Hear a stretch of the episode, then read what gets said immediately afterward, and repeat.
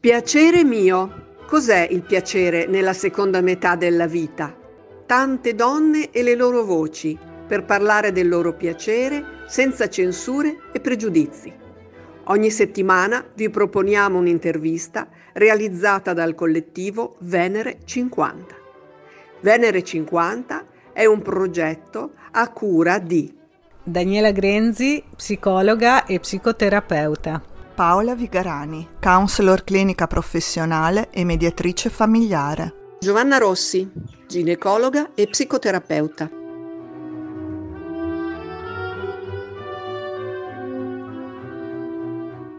Amiche di Venere 50, benvenute, benvenuti a questo nuovo appuntamento con le interviste di piacere mio. Oggi abbiamo con noi Pierpaola Volpones. Pierpaola da 30 anni pratica il rolfing e da 15 lo insegna. Adora ballare, ha seguito un corso di Lindy Hop e blues, ma ha un partner che non condivide con lei la stessa passione. Perciò balla da sola. Eh, grazie Paola per aver accettato di rispondere alle nostre domande e anche a te benvenuta a piacere mio. Prima domanda che ti faccio è questa, che definizione daresti di piacere? Eh, guarda, ci ho pensato e Secondo me il piacere ha a che fare con la gradevolezza, con l'appagamento, ehm, con, con, il gradimento. Quindi nel piacere c'è sempre qualcosa che, che, attira, che attrae, che mi fa dire sì, ne voglio ancora. E, ehm, il piacere è, è qualcosa che io sento e che provo e quindi lo sento anche molto molto legato alla corporeità. Eh, fisiologicamente abbiamo proprio dei, dei, dei, neurotrasmettitori, non la voglio fare troppo difficile, ma la dopamina procura sensazioni di piacere. Eh? Eh, e quindi abbiamo proprio un sistema fisiologico che ci prepara a sentire il piacere e che ci ben dispone nel, nel, nelle, nelle, nostre azioni, nel nostro sentire, nel, nel raccogliere informazioni sul mondo che ci sta intorno e sul nostro mondo interiore. Ecco, lo vedo un po' così, il piacere. Quindi Paola, qual è oggi la tua principale fonte di piacere? Um, guarda, uh, io credo che sia proprio il mio corpo, nel senso che uh, riesco a riconoscere cosa mi dà piacere attraverso la sensazione proprio del corpo. E, ma sento questa gradevolezza, questa apertura, no? per esempio essere in buona compagnia, eh, mangiare bene, oppure ci sono certi paesaggi, certe viste no? di, di, della natura. Per esempio in questo periodo i colori dell'autunno mi fanno veramente così respirare profondamente e questo mi, mi genera veramente una sensazione di piacere e certa temperatura del corpo, no? quando è caldo ma non è troppo caldo, ma anche quando è molto caldo, sentire quel bruciare della pelle. Quindi eh, sono proprio cose che sento attraverso il corpo. Mi ricordo per esempio quando ho fatto un corso di diving già grandina, non ero una ragazza, ero proprio una, pochi anni fa, e, ehm, mentre mi immergevo e stavo lì potevo respirare dentro l'acqua, guardare il mondo dentro l'acqua e credevo di essere un pesce e, e questo mi, mi, dava quella sensazione proprio di uh, eccitazione, no? Quasi. Oppure ballare, come dicevamo prima, ballare. Io da bambina ballavo, accendeva la radio, la nonna aveva sempre la radio accesa, io ballavo davanti alla radio e ballavo, ballavo, ballavo e mi mettevo il tutù di mia sorella eh, che non mi si allacciava perché io ero bella cicciottella e lei invece era magra, e però io ballavo per questa cosa, mi, mi riempiva, mi, mi, dava una grande gioia. Quindi sì, ehm, credo che passi proprio attraverso il corpo, no? il sentire, il percepire e anche il... Um, uh, l'apprezzare quello che sento, vedo e mi sta intorno. E Paola, c'è qualcosa che ti dà piacere ma contemporaneamente vivi con un piccolo senso di colpa? Um, senso di colpa direi, direi di no. Non, non provo colpa. È chiaro che alle volte faccio delle cose che soddisfano il mio piacere e senza volere magari possono dispiacere ad altri. Ecco. allora magari posso sentire il dispiacere di avere fatto una cosa che involontariamente può avere creato uh, un fastidio, no? un, un, dispiacere, una sofferenza. Quindi eh, più che altro questo.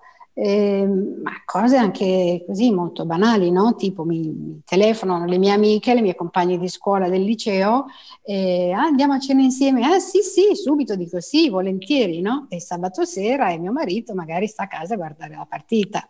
Mm, ecco, un pochino mi dispiace, però il piacere di vedere le mie amiche chiacchierare, stare fuori così fra di noi eh, è più grande e ecco, forse un accenno di senso di colpa magari affiora, ma poi sinceramente non, non credo di fare una cosa così no, terribile. E quindi, ecco, è stato più il dispiacere che il senso di colpa. Noti una differenza tra dare eh, e ricevere il piacere? Ehm, sì, sì, sì. Ehm, beh, oddio, sì e no, perché in realtà ehm, a me piace sia dare che ricevere.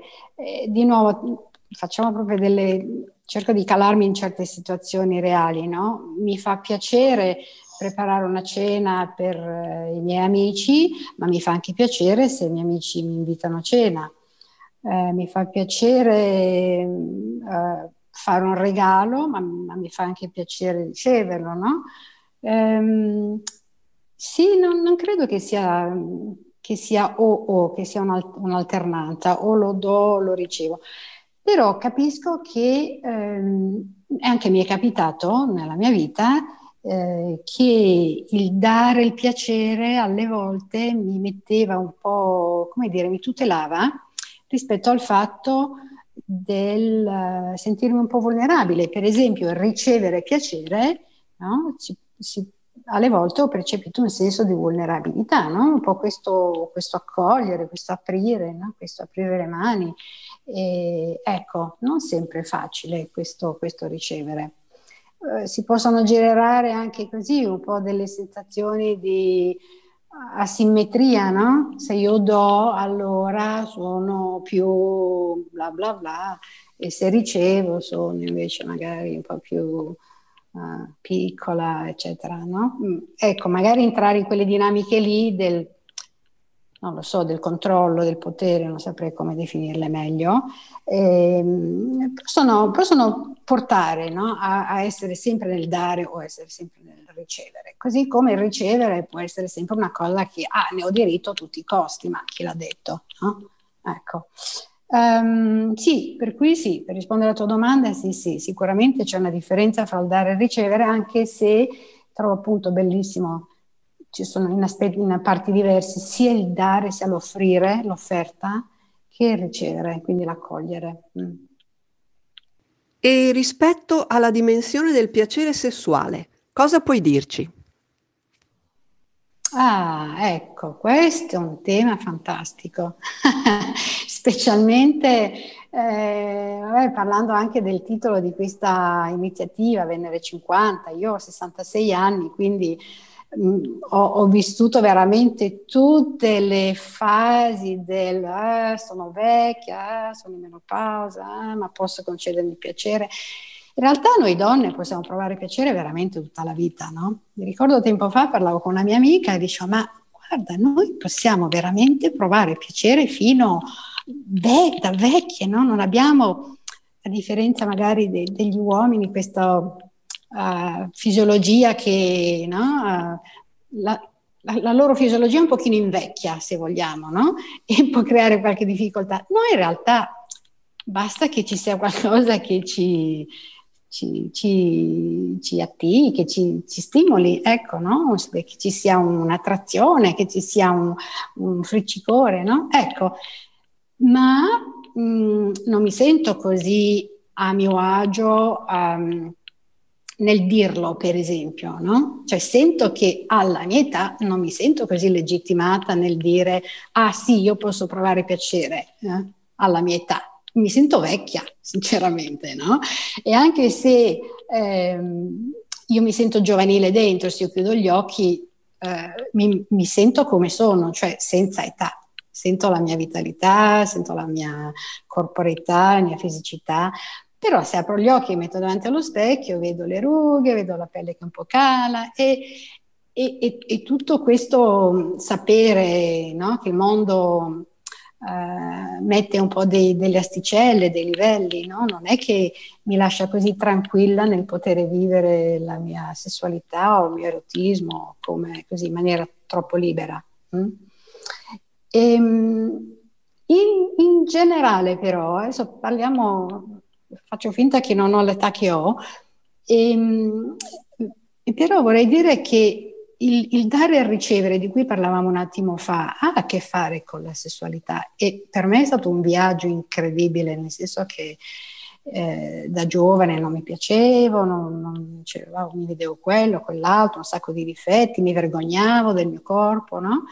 E quindi questo ricevere, quindi provare piacere nell'orgasmo, per esempio poter concedermi di avere un orgasmo era una complicazione enorme perché noi credo, noi donne siamo fatti così, no? Per poter veramente provare piacere dobbiamo aprire, aprire e accogliere e ricevere.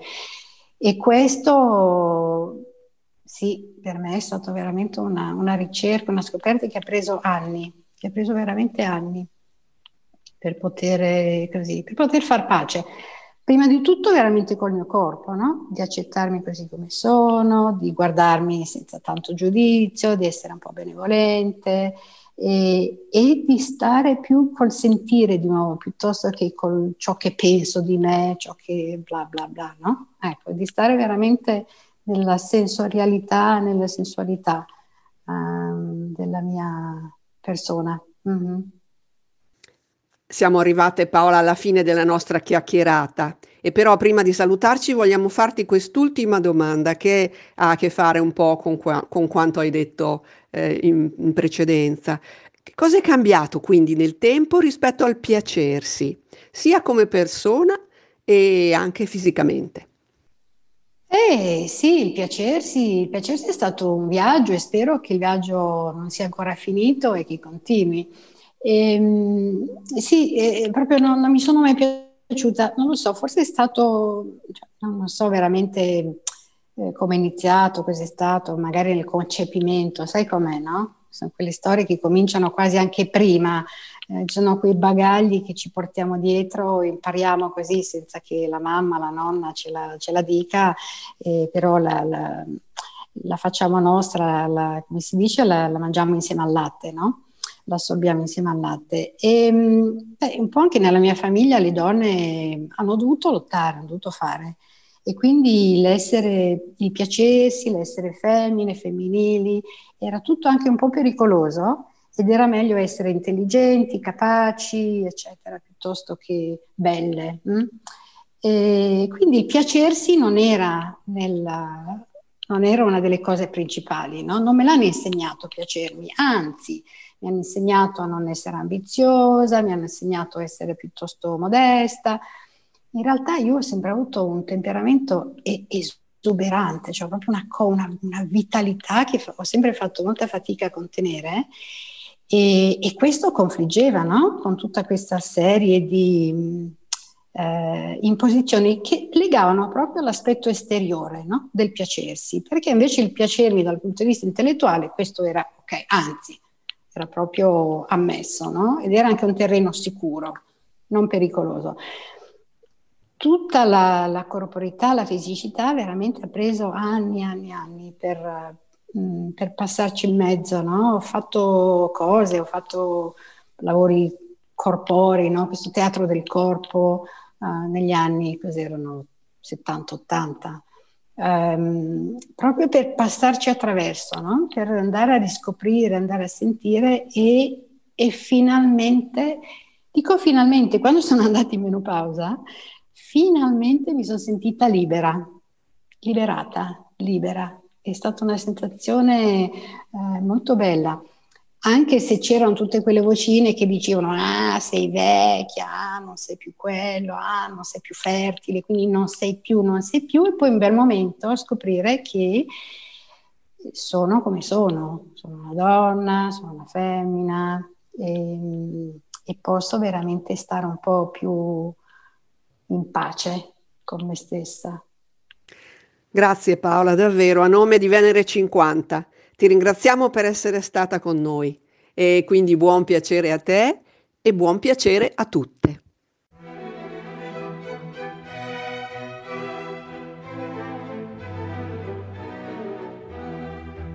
Avete ascoltato Piacere mio, ogni settimana con Venere 50 in preparazione del convegno sulla sessualità femminile, in programma nell'autunno del 2020.